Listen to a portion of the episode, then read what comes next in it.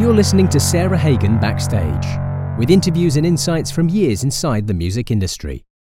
Join Sarah as she talks with masters of their crafts, finding out what makes them tick both inside and outside of the music business. Welcome to Sarah Hagen Backstage. My guest today, Jonathan Allman, balances his full time position as manager of the percussion department at Berklee College of Music with a very full recording and live music schedule.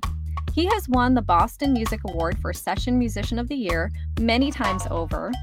And he is known on social media for his incredibly beautiful product photography, as well as for his creative interpretation of musical instruments.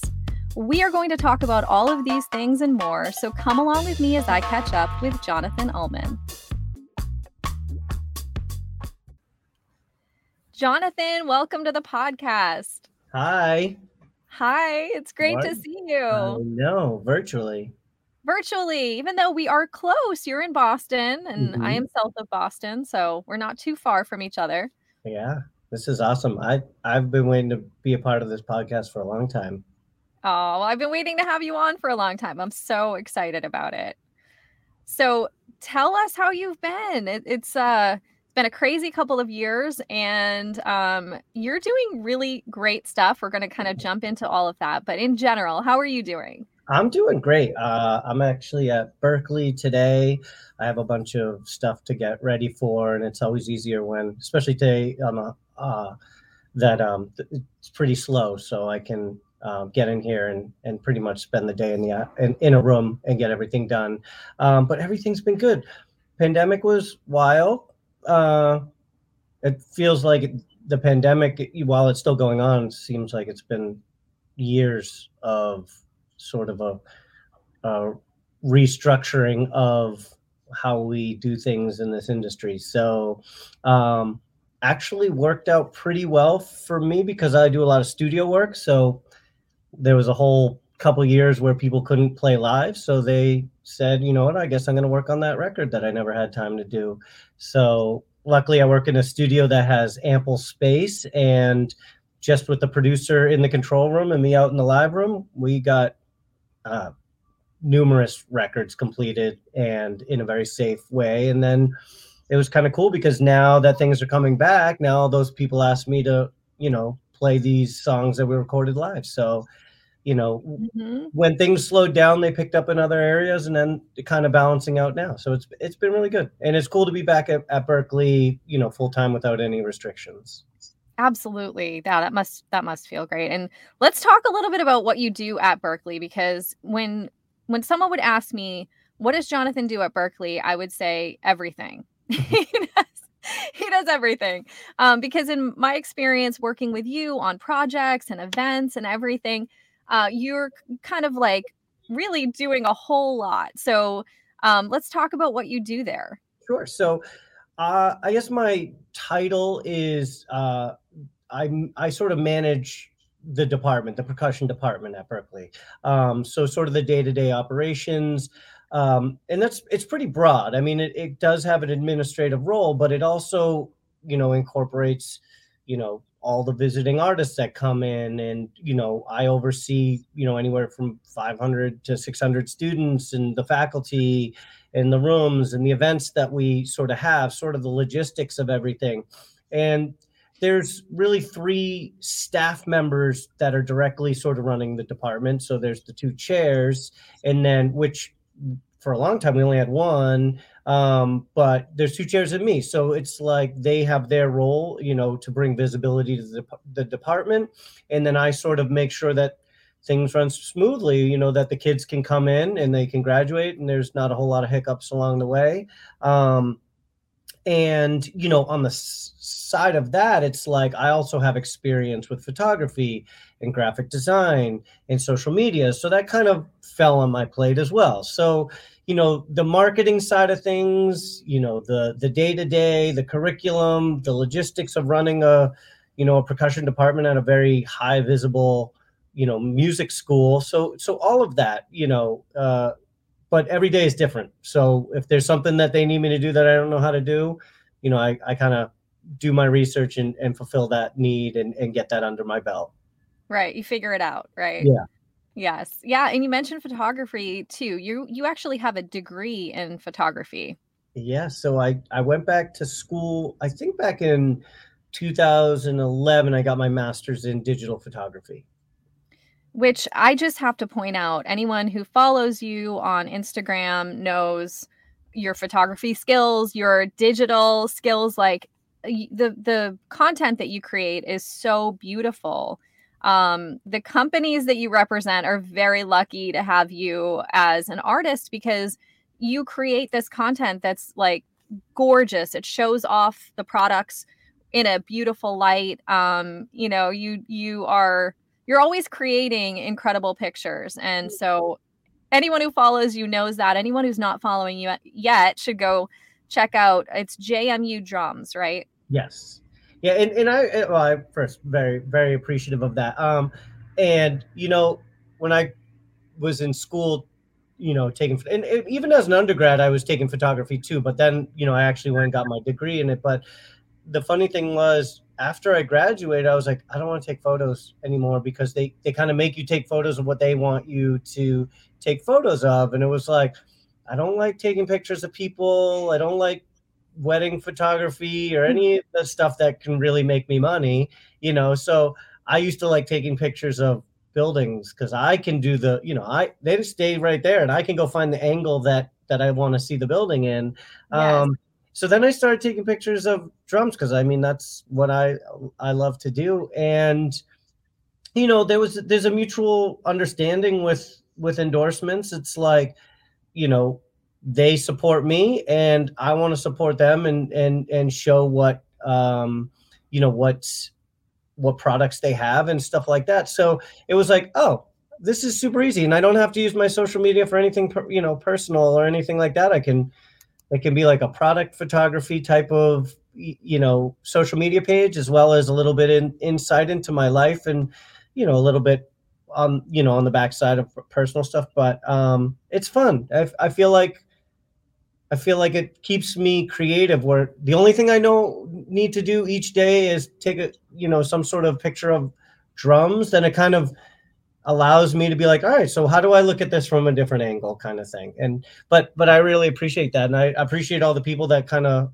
go to my page and say, I don't even like drums, but I like looking at the ones you photograph. Yeah, yeah. Well, I mean, it just it's very creative. What you do is very very creative, and I I have been with you when you are, you know, figuring out an angle on something and it's really great to watch you work. I I feel like I feel like I've been your assistant in that aspect in some in some cases where you're like, "Hey, if I move this here and I do this like this and then you stand here and take a picture." And I'm like, "Okay, I will just do exactly what you say because art, art direction." No, right? Yeah it's i i know i usually like have my shot i know exactly you know what i what i want i i used to do that when i go to the vault it was like i already knew what you know what i wanted to take a picture of in there and mm-hmm. go in go out and then and then be done with it kind of thing yeah but, exactly but definitely exactly. definitely ask people to like you know help me out if there's unofficial photo- photography assistants available yes yeah and like also the locations that you shoot in are always i'm like how? How did you get your drums on top of a building or in the barn or you know with the perfect uh vision of the the Zakim bridge you know? So like are you always scouting out locations when you go somewhere? You're like you know what? I'm gonna come back here with a drum set and take a picture. I think there was a. I mean, the thing about drums, and you know this full well, it's like they're such a pain in the butt to yeah to move. So if I like was taking a picture of like a harmonica, that would be so easy because then I could just put it in any location. But there are certain things where I'm, you know, one of the things that I love is is a is the floor. I think anytime I'm in a place that has a really cool floor, either like rustic wood or um something unique, something that because I like to shoot above of a drum set so that you can see all the circles. I mean, drums are just made up as of circles, kind of thing. Mm-hmm. Um, and I like to see that. So the floor becomes like a, a incorporation of that picture because that's the that's going to be sort of the, like uh, backdrop, uh, right? Canvas. Yeah, that's your mm-hmm. canvas for what this drum set is sitting on. So it's so funny when I'll get text messages from friends or people in other places, and they're like, "Dude, I'm in this place the floor is so cool you I, you know all i can think about is how cool of one of your drum set photos would be like on this floor kind of thing. So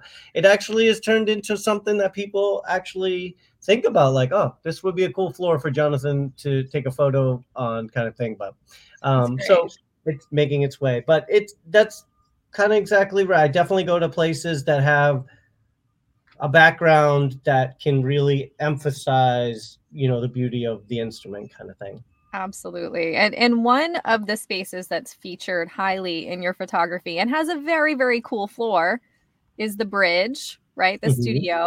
Yeah. And um, so let's talk a little bit about your studio work because that is a huge part of what you do and let me just congratulate you because you have won the Boston Music Award Session Musician of the Year like over and over again and and highly deserved because you do so much session work you put out so many um, so many songs and and albums and different styles of music. So tell us a little bit about your recording work. Well, thank you. This is a very complimentary interview and makes me feel really awesome. Um, you deserve that.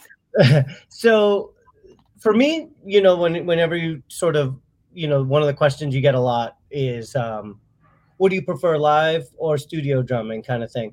And of course the eh, the right answer is well i love a balance of both. But like in all honesty studio work for me is is you know kind of takes that that step above live. I mean i do love playing live and stuff like that but you know i grew up in a family of artists and they all have physical representations of the work that they've done over the years you know mm-hmm. the first sculpture they made versus the most recent sculpture made how they progressed what where they what uh emotional state they were in when they made this decades worth of you know artwork kind of thing so for me the only way to have some sort of legacy of me as an artist or as a drummer is the records that I played on because I can see how I've grown as a drummer, how what kind of music styles I played. If I played on a rock record back in 20, you know, uh 2000, um how did I play that,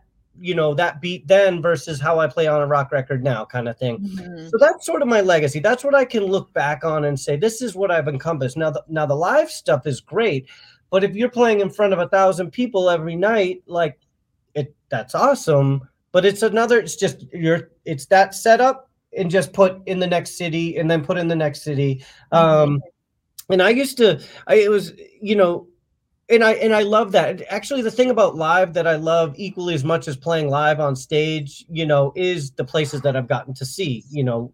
And so you know the different venues and meeting the different people along the way. So that's all really important and kind of kind of brings the whole package together. But the studio work is really for me where I find my I'm most creative um, and where I can really be a part of some because somebody's hiring me to be a part of something very personal to them and that that that means a lot you know? That's like wow you're entrusting that what i put on this song or on this record is going to be uh, valuable to the message that you're trying to put out. Now on just to sort of like uh, tie in that piece is I don't work in LA. I mean, I've I've done sessions in LA, in LA and in Nashville and stuff like that where all the big records are coming out of uh, their city and stuff like that. And for me in Boston, you know, it's it's a it's a great market, but you know, if you look at my resume, it's not you know you're not seeing mega pop stars and you're not seeing you know the who's who in the industry that you're that you're like you know that's always a tough question for me. Like well tell me somebody that i would know that you've played with. And it's like well i don't know if you know this person. In my world they're very well respected. And mm-hmm. in this industry they're they're kind of like i've been fortunate to play with the people just because i'm old i've been uh been able to play with the people who inspired the the people that you do know because they have a name brand on Spotify or or mm-hmm. coming out of. LA. But if you if I talk to them and say, "Hey, I played with this person," they'd be like, "Man, that person really inspired me when I was young to, you know." So that's cool for me, but I get to also play with artists who aren't discovered yet. The ones that you kind of crystal balling it, you know, you're hoping that this is the record that's going to launch them or catapult them to stardom and to know that I got in on the ground level, you know, is really important to me because that means that I can that's a that's an, another valuable skill set that I see potential in an artist enough to be like, hey, listen, you have no money and you don't know what you're very green to this, but you have a raw talent, and I see it, mm-hmm. and I'm going to work with you and my producer to get in. We're going to make you a great record that you you weren't able to make elsewhere, and then someday down the line, when you you know um, you're working with all the greatest people, you know, outside of from this area, it'll I'll be able to say, well, I worked with that artist first before anybody else. So. Mm-hmm. Yeah, it would be nice to work with a, you know, Beyonce, Katy Perry, or you know, sure. Lady Gaga or Billie Eilish. It'd be awesome to work with them. But I, I would have. I like working with the people now who nobody knows about yet, and I do right. that day in and day out. So there's something exciting about seeing a raw talent before anybody's gotten to them and gotten in their head and all that mm-hmm. stuff. So, um, yes, yes. And we do a lot of that at the bridge, which is to tie it back to the bridge. Absolutely. Absolutely. And I, I've had this conversation before about like artists' first albums.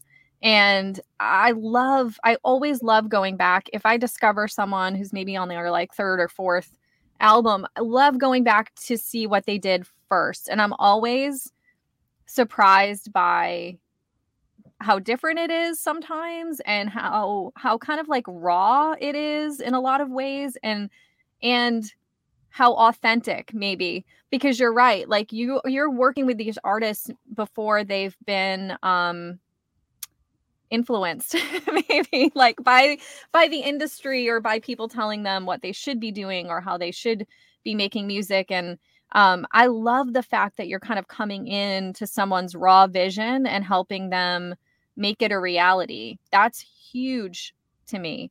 Um so and and it's hard too because you are interpreting someone else's full vision their creative vision. Like you're having to go in there and and and try to understand what they want from that from that music and it's something that's very close to them because it is something that um is raw for them right? And yeah.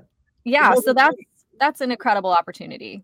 Well the other thing is like a lot of times they come in and i work with a the producer who you know very well Arcitype and um and it's almost like that first record they have no limitations. It's like well let's see what you can do. There's no you, this album doesn't have to necessarily be super cohesive or you have to have already known your sound at this point. What we're going to do is mm-hmm. we're going to we're going to do this together. Your first album may be slightly disjointed but that mm-hmm. second one you're to you're going to have the confidence to go and be like nah this is what i really like doing on the first album and that sort of creative liberty and the entrusting that they have for us to go we think this is a direction that you could be really good in but we're not going to put any pressure on you. We're not trying to pigeonhole you into anything specific. Um, so we're going to allow you to do what you need to do and we're going to make great music around that. And also you got to think about um, the budgets are limited at this point and it's like we got we got eight hours to do 10 songs and I got to get all my mm-hmm. stuff done and we're going to make it great.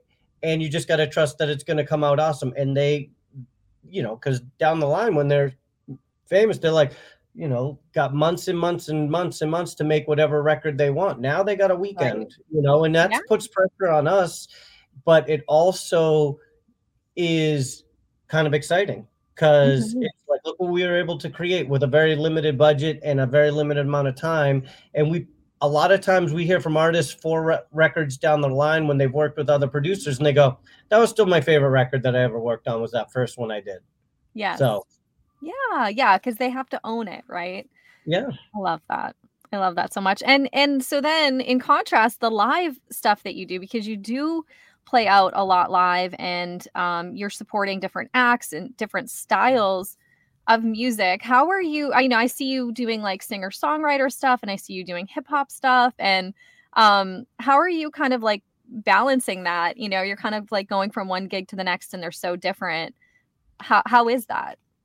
Well, do you remember when you were in like school and you would cram for a test and as soon as the test was over you'd forget everything that you that you did it's exactly like that like i will if I have two gigs in a night and they're completely different, it's like leading up to that first gig i'm listening to all the stuff on the in the car and outside of the venue in the car and i memorize it and i got it and i got on stage and as soon as i on my way to the next gig i don't ever listen to the, you know i don't listen to anything about that again and i get ready for the next one. But it, i think i think the key is you just have to be comfortable that when you're up there whatever issues may arise or whatever sort of situations that you need to navigate during a during a live show that you're confident enough to know how to navigate it at this at this point. Um, but it's also for me it's really exciting to be able to go from a hip hop show to a singer songwriter show to a punk show you know all in like either the same night or the next day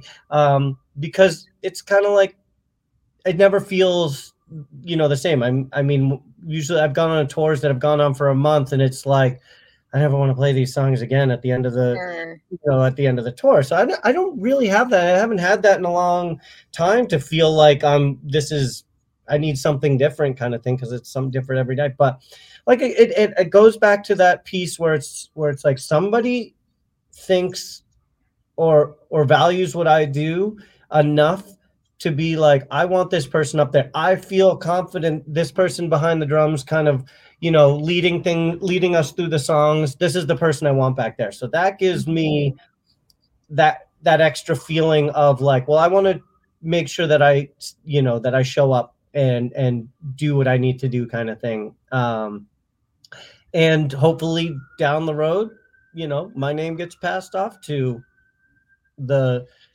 you know, the big big superstars at one point.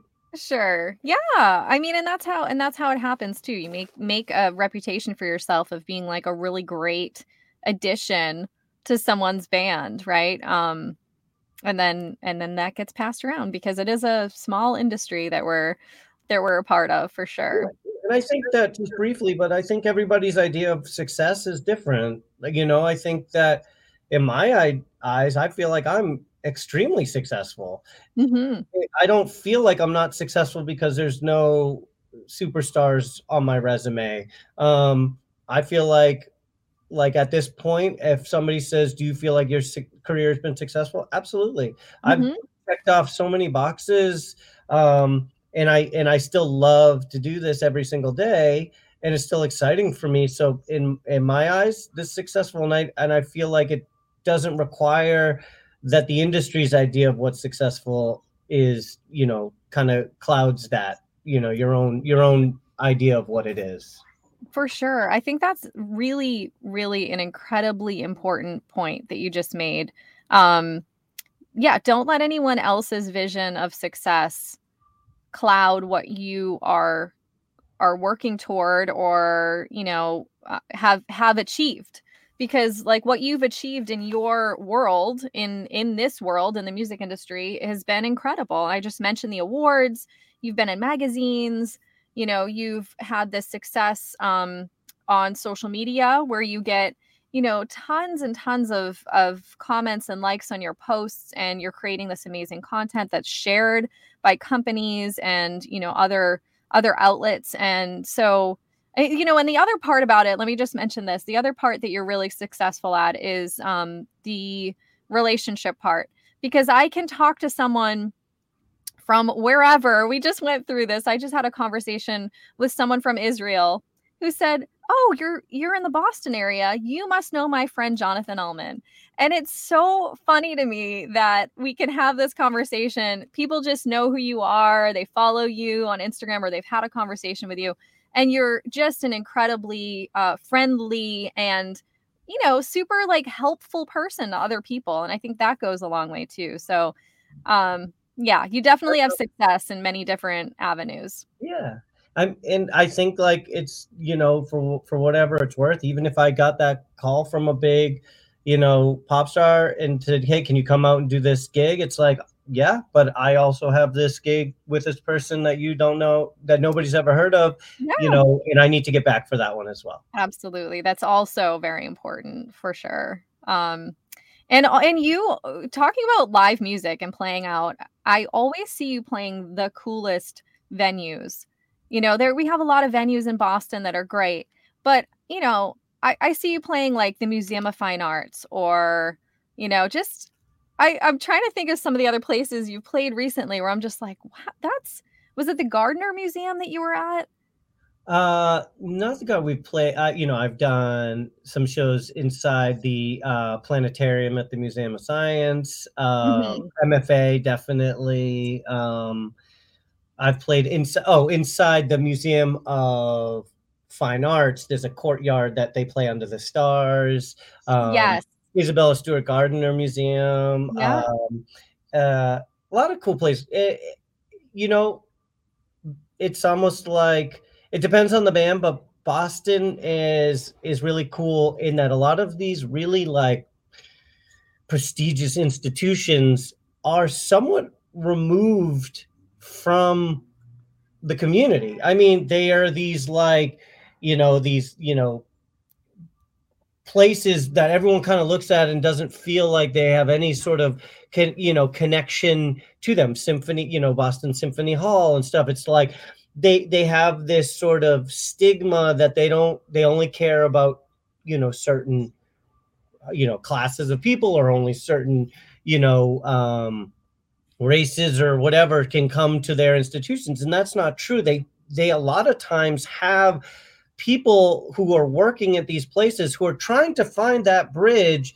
to bring the community closer to them so that they can be a part of these you know these networks and stuff like that. Um, and a lot of times it takes someone like me or or band like the band that I play in Still Gold. A lot of times we're at the forefront in this city to go knock on these doors and say, "Hey, listen, we want to do an event here because." We grew up in the inner cities of Roxbury and Mattapan. And when I was a kid there, I never felt like I could come to this institution and do something. Well, mm-hmm. now I'm at a place where I can walk in and speak with the community engagement people and say, we want to put on a an event here. And all of a sudden, the museum or the or the symphony hall or the um, you know, this other place goes goes, this is really valuable to us. Mm-hmm. Because now we we're we become much more visible to the people that we we're living in their neighborhoods kind of thing. Mm-hmm. And so whether I've we've done we've unveiled artwork in the, in the America's wing of the Museum of uh, Museum of Fine Arts. Um, we were the f- first hip hop band to collaborate with the Boston Symphony Orchestra to the point where like all the players it, for the Boston Symphony Orchestra were ready. We're, we're like this is the best like gig that we've ever had that we get to learn this music and we it was even like we even brought on our own um, members of the band to write the parts for the players in the in the you know for the symphony. Wow. Um, so those kinds of collaborations are extremely important. It may not be the venue that has, you know, obviously you go to the House of Blues, they got all the PA system and everything sounds perfect and they got stage mm-hmm. and all that stuff. It's not like that at, at these places and the sound may not be the best thing you've ever heard but the experience is going to be something that you know you go to 100 shows at regular venues in boston and you go to one that's in the planetarium where you're where you're watching on the dome screen you're leaning back in your chair and watching an experience and we're playing you don't even see us because we're just playing the music that goes to the show that we've that we've curated inside that place was it the best sounding show? Probably not. Was it the best experience? It was probably up there for somebody, you know, somebody to to be like, wow, I watched a hip hop show in the planetarium in the Museum of Science that I haven't been to since I was 10 years old. What? And these people in the Right. On a school field trip or something exactly. like that. Right. Yeah. That's amazing. That's that is super cool. Um, yeah. So I, I just when I when I think of you and I think about the venues that you've played, it's just like these really great opportunities. And I think um, one thing about you is that I always see you like creating new opportunities for yourself. Like you go out and you seek out relationships and you seek out this this work and you know and and not to say that it doesn't come to you as well but i do see you you work really hard at what you do and and that's an admirable quality as well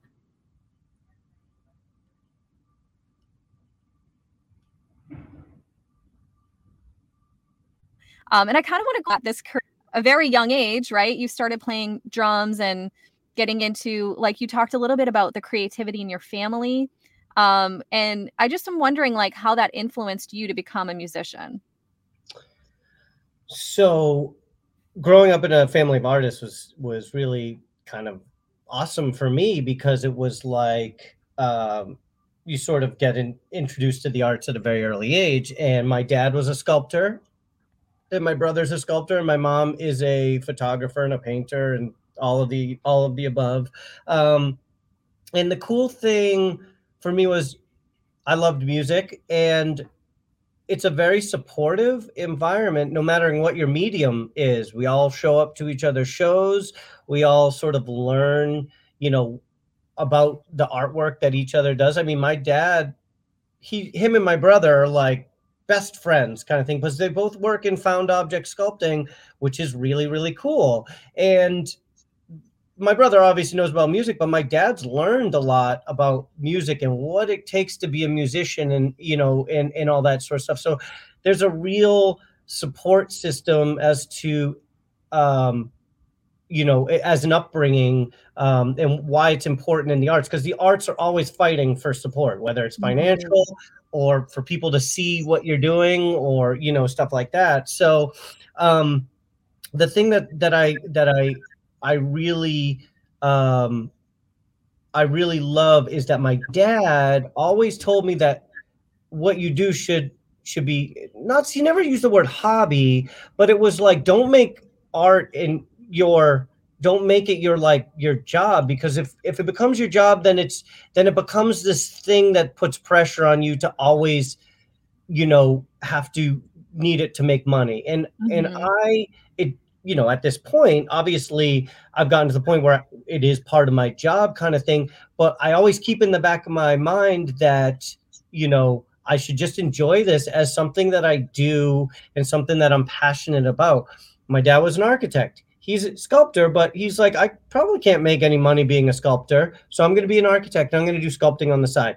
My brother is like a world renowned sculptor, but he's a he's a metal fabricator, so he gets hired to do commission jobs and stuff like that. My mom would love to do photography and painting full time, but she worked at Northeastern for 35 years in the art department, and it's like no matter how busy I get with music, I always have this this uh, like a job or something that's more full time and more um, stable, so that I know that when this person over there calls me and says, I want to make a record. And I listen to that music. I'm like, you're really good. And they say, I don't have a budget to, to afford you. And I say, that's okay. I want to play on your record. This thing over here pays my bills for the month, kind of thing. Mm-hmm. I want to be on your record, kind of thing. So I have the flexibility to say, I'm going to do this this gig or I'm going to take on this project because I think there's a lot of potential and I, I really enjoy this artist. And I may not be making my rate, but you know what? I'm not going to say, well, I can't do it because I need to, you know. So my dad always instilled that on me. It's probably, you know, whoever's dealt with me.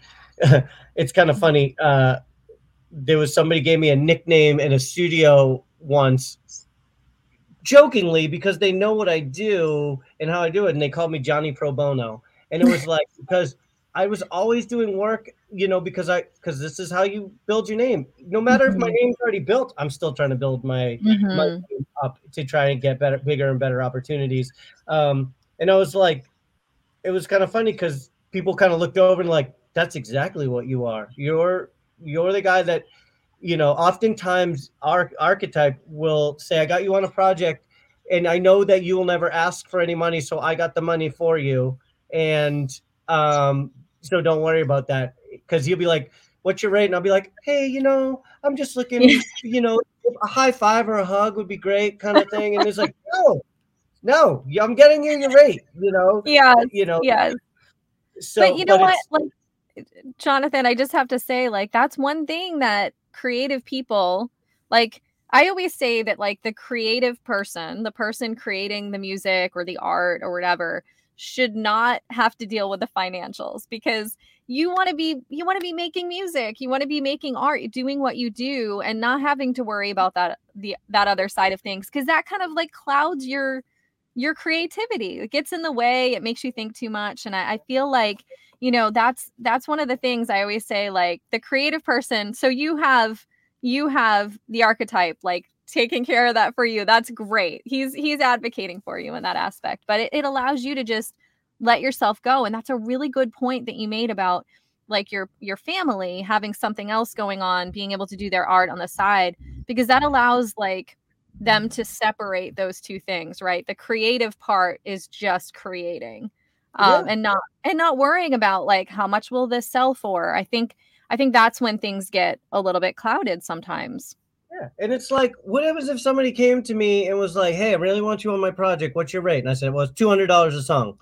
And they're like, Oh, I, I really can't do that. It's only a $100. Okay, I'll do it for a $100. Like, what? What? That makes me look like such a ding dong, you know, you know, for for me to be like, I just knocked off a hundred dollars. So like it's like there's no you're not putting any value on yourself, which is super mm-hmm. important. But mm-hmm. I'm also not going into these with that mindset. I come right up front and say, what's your budget i will work within your budget because i really feel that you know that there's a bigger picture kind of thing here um but you know that's and artists artists in in business don't necessarily go you know hand in hand very mm-hmm. well and you know a lot of people have asked me like oh you got to change that you got to put like a monetary value you got to you know that's you're not putting value it's like hey you do you i'm gonna do me I like what I do. I'm mm-hmm. happy to do stuff. I play the drums. This isn't a chore for me. I get a day off to spend in the studio with my with my best bud and producer, and I get to make some music. Well, you gonna get what, what am I gonna do? You're gonna give me two hundred dollars or a hundred dollars? I'm gonna go spend that on oysters somewhere in Boston, kind of thing. you know, it's like this isn't yeah. life. This isn't life changing kind of thing. Um, right that's just my mindset. I don't. Mm-hmm. This isn't a. This isn't a like fiscally responsible conversation for your listeners to. Right, right. No, but, but it's important. It is important though. Yeah, everyone has their own view on like how to do their business and how to make things work for them. That's the important part, right? The the the important part is that you're making the decision for yourself that will make you the happiest yeah. and will fulfill you. And and you know, it's different for everybody. But the I always say like the most important thing is that you choose the route that's going to make you happy. Um, because if you can be rich and unhappy, and what what good is that? No. Right? And if some mega superstar has a budget to pay me my rate, great. Let them pay the rate. I'm not gonna, you know, ask somebody right. that's working five jobs just so they can go in the studio and make their record. I'm not gonna put them out, kind of thing. But right, right. To each their I, own. I understand that. And, you know, and, t- and talking about the creative aspect of what you do, um, I have seen some of the things that you have put your creative mind into. Um, one part of that eh, would be the cymbal projects that you've done, yeah. uh, reimagined, right? And yeah. taking taking cymbals and thinking about what they could be if they were altered a bit and you mentioned your brother who does metal fabricating and, and you work together on this project with your vision and um, I, I love that you guys work together on on the projects and i would love for you to tell us a little bit about that. Sure. So this was another like this is when I, you know when i can't sleep at night you know and i i'm like what else could i do? What is there else what else can i do to make something unique and cool? And you know my brother's like one of my biggest inspirations. He's he's like off the charts, the most talented person that I've ever known in my entire life. Um, and you know, I had all I have all of these, you know, just over the years, you know, you get cymbals, they crack, you kind of put them to the side kind of thing. And you know, I'm always like, what what can we do this? And we're anytime I'm in the studio with him, I'm always like, what what can we do? I, we should do something different. Everybody's trying to do something different.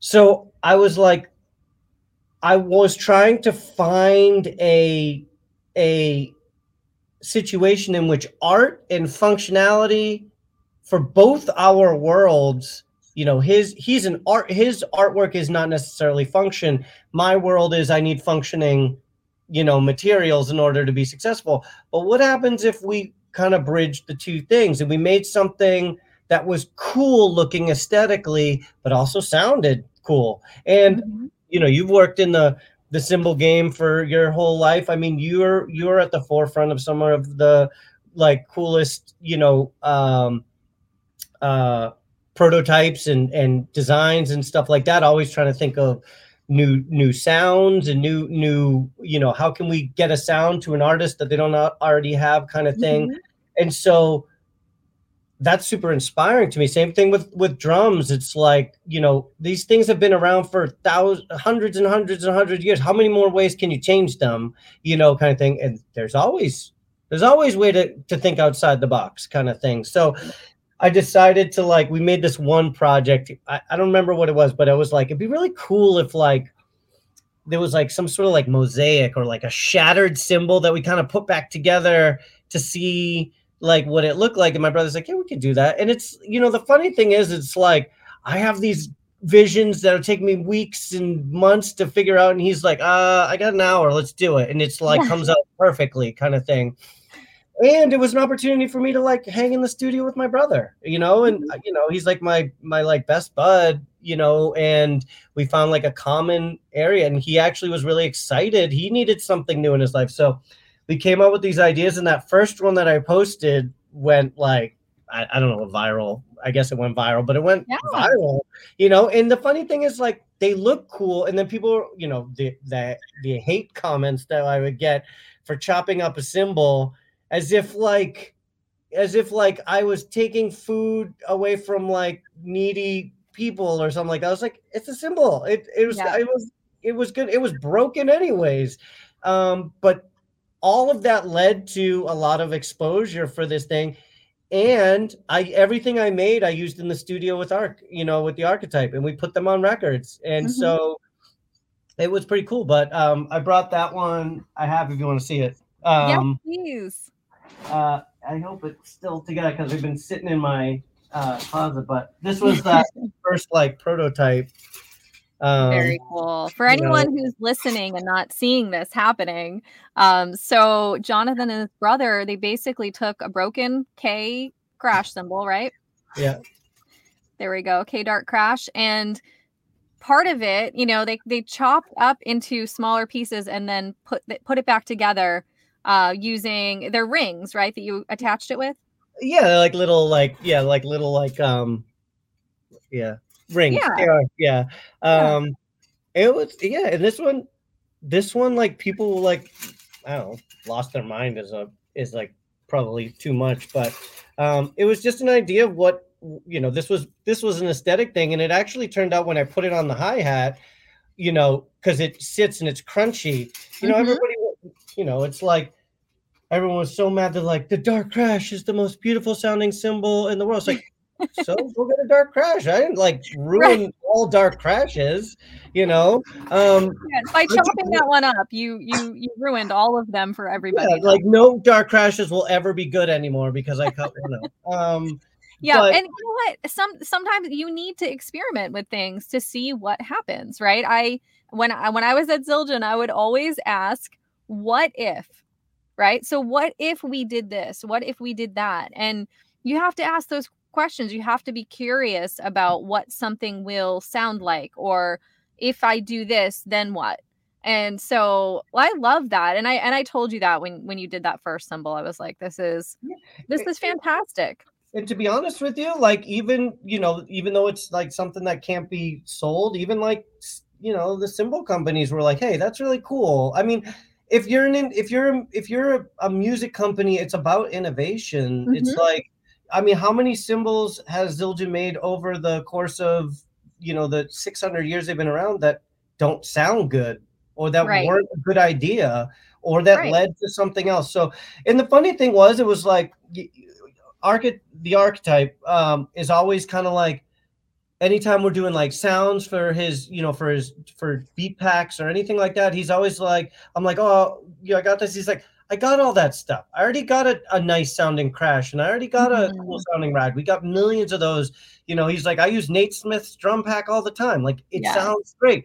I want something that nobody else has. I want a Mhm. cymbal that's chopped up and sounds like like nothing that you want it to sound like so that I can bring it into my, you know, Pro Tools or Reason or whatever and make it unique so that I can say we only got this sound because you and your brother chopped up cymbals for 3 hours kind of thing. Yeah. Yes. And so it was funny, but the amount of people like with this one, people like remade this, you know, cymbal. They were like, I did the same exact one that that Jonathan, or they didn't tag me in it. And they're like, I made this thing, nobody else did. Whatever. Social media, social media is dumb like that. Um, Yes, yeah, I know. I I get it. But like, I mean, it eh, anyone listening can't maybe you can hear the smile on my face, but if you're if you're watching this, you can see the smile on my face because this is like this is the kind of thing that fuels me and my creativity. And I think this is why it's so important because even if you made a cymbal that can't be recreated for the commercial market for whatever reason, right? um, or can't be mass produced for whatever reason because it's it's very specific to what how you made it. The sound can be inspirational. Someone can say oh i love that sound and i want to get it somehow or i want to try this. But and then the look of it that's inspiring too because you can there are things that maybe that triggers in people's head to create in their own way a really unique looking cymbal. So or product in general it doesn't just have to be a cymbal but um i love that. I you, you know who i am when it comes to sound and innovation and the, the look of things too. And to me that's like that's what it's all about like the experimentation and then coming up with something that can actually be used to make music. Like how great is that? Like you just created a unique musical sound that your producer enjoys and needs for you know to create his music so like how does it get better than that yeah. And it was so funny because my brother like would read the comments and he would get so frustrated. He's like, Oh, because people are like, you know, like, geez, I've always, I've always wished that I could afford a dark crash, and it was like, I don't even, I don't even know you existed. If you want me to send you a dark crash, I'll send you a dark crash, you know, kind of thing. But it's like, I was like, Mike, the converse, it's about the conversation. Like, I'm, Yeah. if people are talking about it, you know, that's a good thing, you know, kind of, kind of thing. But this was Yeah. fun. If We made a, we made a few more. I brought a couple that would, but if they want to see like you know all of them you know i documented and put them on my instagram um but it was just a fun project for me to do with him and and nobody was hurt you know you know Yeah. nobody got hurt and the industry stayed the same and all is well and you know with with all that but it's yeah it was definitely something that it was like I used to talk about how like I was like, geez, I always thought it was gonna be like some great song I played on that brought visibility to my name or like some like artist I play with. No, it was a cymbal that I chopped up with my brother.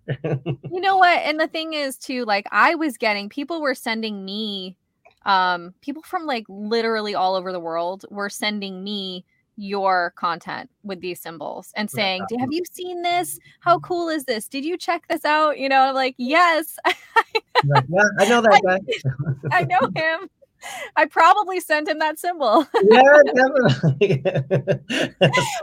it was correct, I swear. it was fine. Um, but you know, it's just that's incredible to me. I love that when my friends, you know, it, it's not a song, but it's but it's something that used your creative mind. And then the aspect of it that you got to meld your art with your brother's art and spend time together and bond, like that's priceless. that was that was it. That was actually it for me, for me. It was I've watched him do artwork, his own artwork, his his whole life, you know, and I've Mhm. always been like so cool. Like I just sit there and watch him do artwork for hours. And this was an opportunity for us to do a project together. It was like, wow, that's that's full circle. Absolutely, it is. It's amazing. Well, I I am super happy for you with that stuff, and I hope you keep you keep creating. And um, you know, I also like want to share before we run out of time. We have to share your big big news. And a lot of people who follow you on Instagram already know this because you did announce it, but tell us what is happening next week. So, ooh, so next week, well, I guess this is this week now. June 27th, a week from today, um, for that week, I'm going to be the guest drummer on Seth Meyers, uh, sitting in with the 8G band. So that was a that was a goal I made for myself. I think seven or eight years ago to try and get on their radar and to have it come to fruition is like, you know, so, so, so yeah. Exciting. I mean, so, I mean, yeah. Go ahead. Yeah, no. Tell it. Tell us what that entails.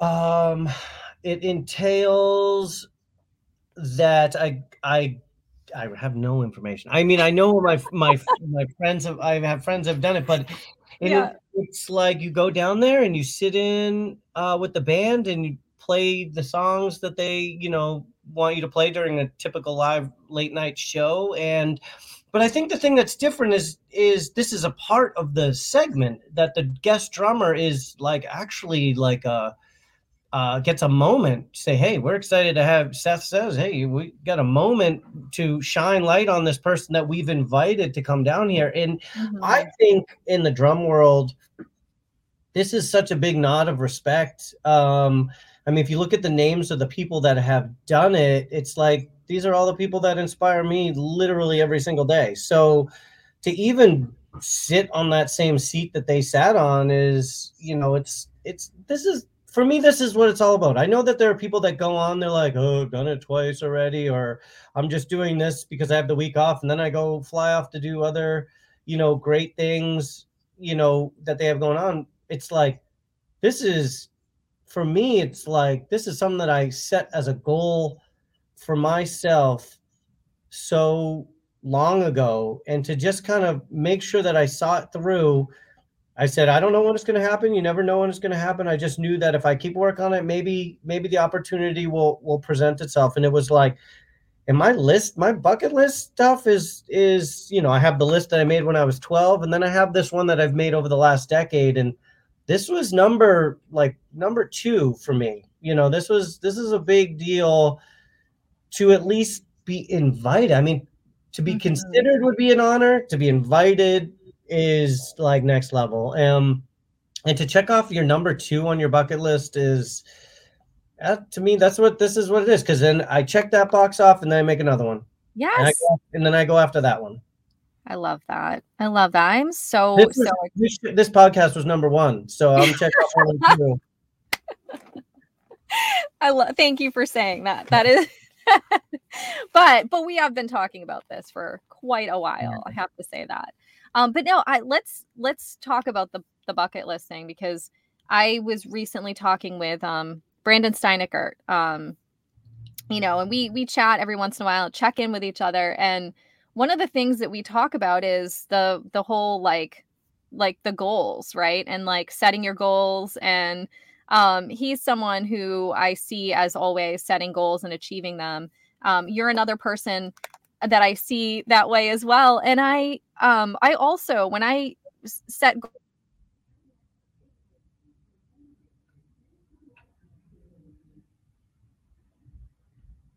goals and really kind of it's not something where you have a list of 10 things you complete those 10 things and then you're good for the rest of your life right like you're you're always creating new goals setting new goals um, because part of it part of the whole thing is the process of getting there. And you know and it, and you have to like think about enjoying that process along the way because you know if you're not enjoying the process then like 90% of your time is not enjoyable right? Like so I, I see you as that person too and i just love that this is something that's like come to be for you because you deserve it. It's going to be super fun. Well well thank you. It goals for me that's what keeps you kind of like hungry to to keep to keep going. And the the funny thing a lot of the goals that i set for myself are not so you know it's kind of like your career or whatever you're passionate about it's like in order to get those goals or check off those lists it's like 99% of it is your own hard work. You do everything you can you have control of you can make sure that you're good at what you do that you put it out in the world that you do everything that you need to do. But that 1% is the luck piece that that stuff that you have no control over. And mm-hmm. that's the that's the frustrating part because it's like i've done everything i could. I can't control this this last piece. Because like for me, the biggest, the big one, my number one is to be able to play at the Boston Garden. I grew up going there to look up at the banners and to be on stage and look up and and to be at the Boston Garden. That's number one. I have no control. I don't know how or what or which artist is that big enough to be playing the Boston Garden and how I would be the drummer for that situation. I don't know. I don't know how that that gets that box gets checked off, but it's going to get checked off. I'm pretty mm-hmm. pretty positive I'm going to keep working to somehow put myself in a place where that box can get checked off kind of thing. But like for me it's like when you check off a box that you've been trying to check off for a long time, you've you've put your you've taken that 99% that you have control over and when it happens that means that 1% you have no control over also put you know took place you know so mm-hmm. that you were able to come there and and that's what makes it kind of exciting because i think a lot of people put timetables on these on these bucket lists and it's like you don't have a timetable for this you just have to keep working at it and when when you check it off you check it off mm-hmm. so when i check off a big one I immediately make another big one. And if it happens in a week later or if it happens 10 years from now, it's I'm going to check it off. I just don't know when. And I think that's the part that makes me hungry all the time to keep putting myself in a situation that potentially could um, end up being that I get to to to check off uh check off but and they're my goals. I mean for somebody else that those aren't the same bucket list items. You know, those are, right. you know, those are silly. I remember one time my bucket list when I was a young kid was to play David Letterman. I've mm-hmm. always wanted to play David Letterman. Well, David Letterman doesn't have a show anymore. Right. So that box can never check off. But I did play Jimmy Kimmel. So it's like it's sort of like a half a check, you know, because yeah. I got to do a late night TV show. It's not David Letterman maybe someday David Letterman will be like, I'm going to do a one night only and do my show one more time, and I get to do it, and I get to fully check off that box. But you know, you kind of you weigh the. You have to adjust. You have, you have to, adjust, right? Yeah. Um, but it's still fun. I still really enjoy this.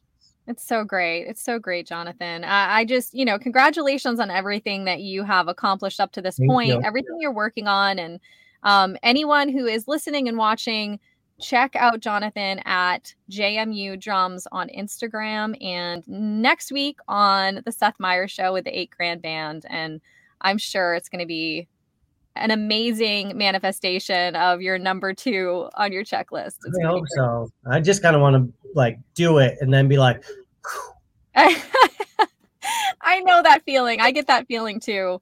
And yeah. then I just try to remember, remind myself to like enjoy the moment too. Absolutely. So definitely, Absolutely. definitely take some great pictures while you're I'm there. I'm going to. Thank you, Sarah. Yeah, cannot wait to see them. And um, yeah, and I know I will see you in person very, very soon. Um, but until then, take care and we'll keep on following you. Thanks, Sarah. Bye. All right. Bye. Thank you for tuning in today. Join us each Tuesday for new episodes of Sarah Hagen Backstage.